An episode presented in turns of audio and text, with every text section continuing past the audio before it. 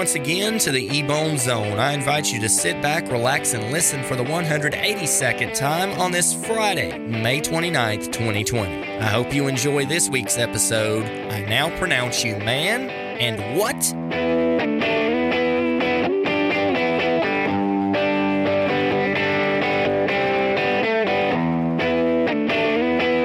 And there's the fade.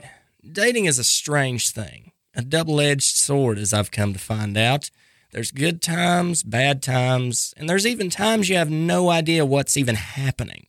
That third option's where we land this week. We usually think about dating as a boy girl kind of thing, but it's gotten a little off the wall in the past few years. And what I mean by that is apparently now it's normal to date objects. Hold on. You mean like flower pots and chairs, stuff like that? How does that even work? Well, bud, to be honest with you, I can't tell you. I'm not into that whole thing, but some people are, and it's just as weird as it sounds, trust me. This one woman in the UK says she's in a committed relationship with a, oh Lord, here we go, a 92 year old chandelier.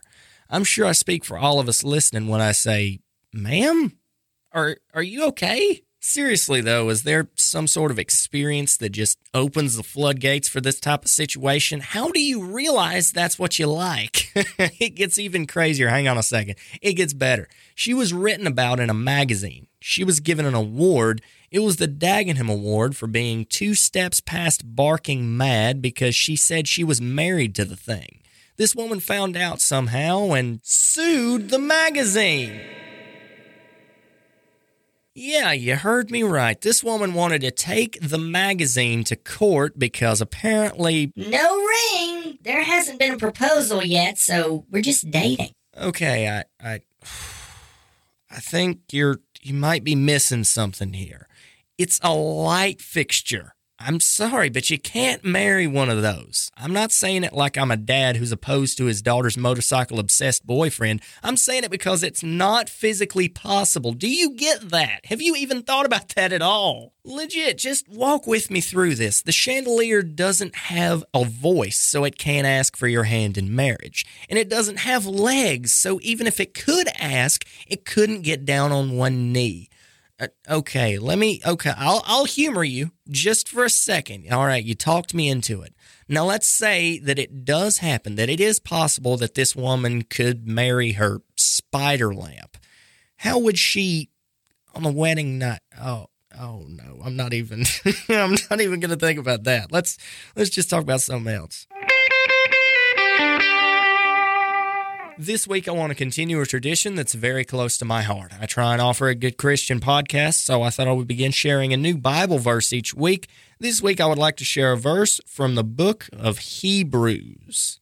Hebrews chapter 4, verse 12 says, For the word of God is quick and powerful, and sharper than any two edged sword, piercing even to the dividing asunder of soul and spirit, and of the joints and marrow, and is a discerner of the thoughts and intents of the heart.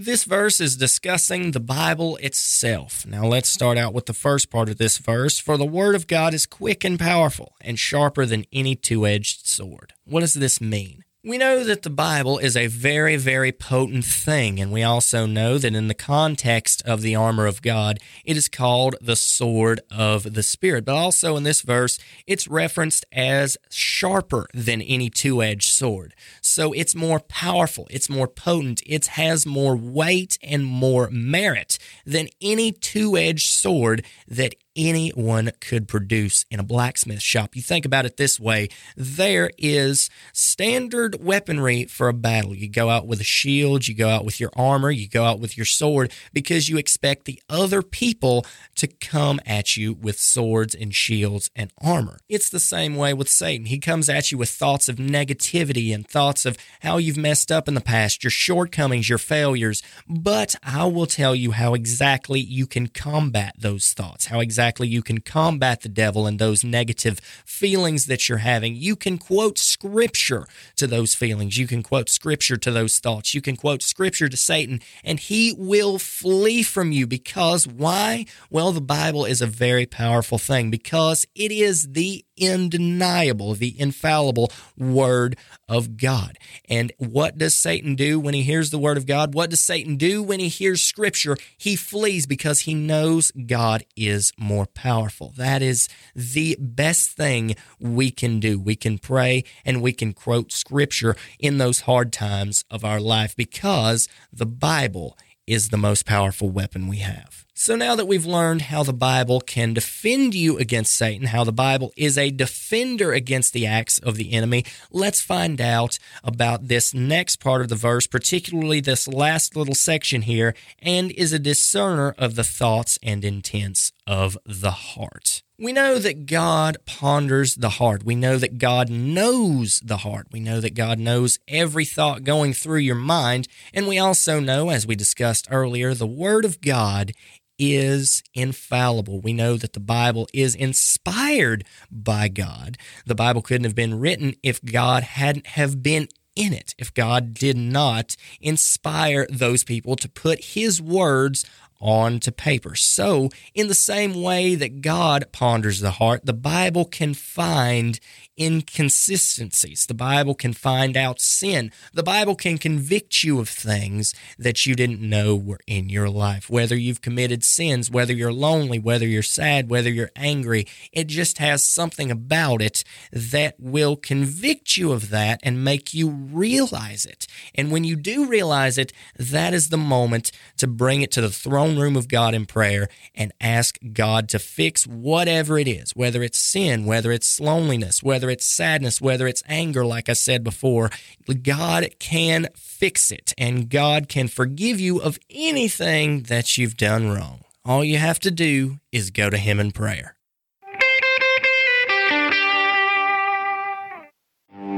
Have you ever heard the saying, if you don't have anything nice to say, then don't say it at all? Well, now you have a chance to tell me whatever's on your mind. It's as easy as one, two, three. Just pop open your email of choice and send your questions, comments, and feedback to ebonezonepodcast at yahoo.com. That's E B O N E Zone Podcast at yahoo.com. You never know. What you send could be in the next episode. Fingers crossed. Working from home is huge right now. Why? Well, because most of us have to, and it can sometimes be disheartening, so some people have tried to spice it up a little bit. Backgrounds are a great way to do that.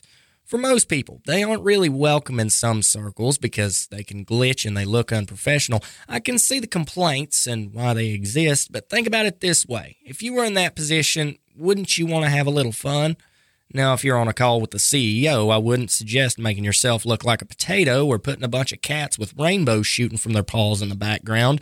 But if you're on a call with that one coworker you've known for years and at this point you're basically family, then yeah, sure, why not? But it goes even deeper than that. Schools are clamping down as well. Dress code. You know that old issue that everybody made too big of a deal out of, where if your shorts were an inch too short or you wore a tank top, they'd send you home? Oh, come on. Don't act like you've never heard of it. It's been around for years, probably even longer than I've been alive, so it's not a new thing. It's still happening. I can't speak to either of the situations that I mentioned because I was never dress coded, but goodness, did you hear how strange that sounds? If you're hot in the spring and you take your jacket off, you've got a t shirt underneath that maybe is a tad short on the sleeves, and you'd been working out for several months, the teacher's man my goodness. They make you feel like junk. Like I said, it never happened to me, but I understand why people were heated.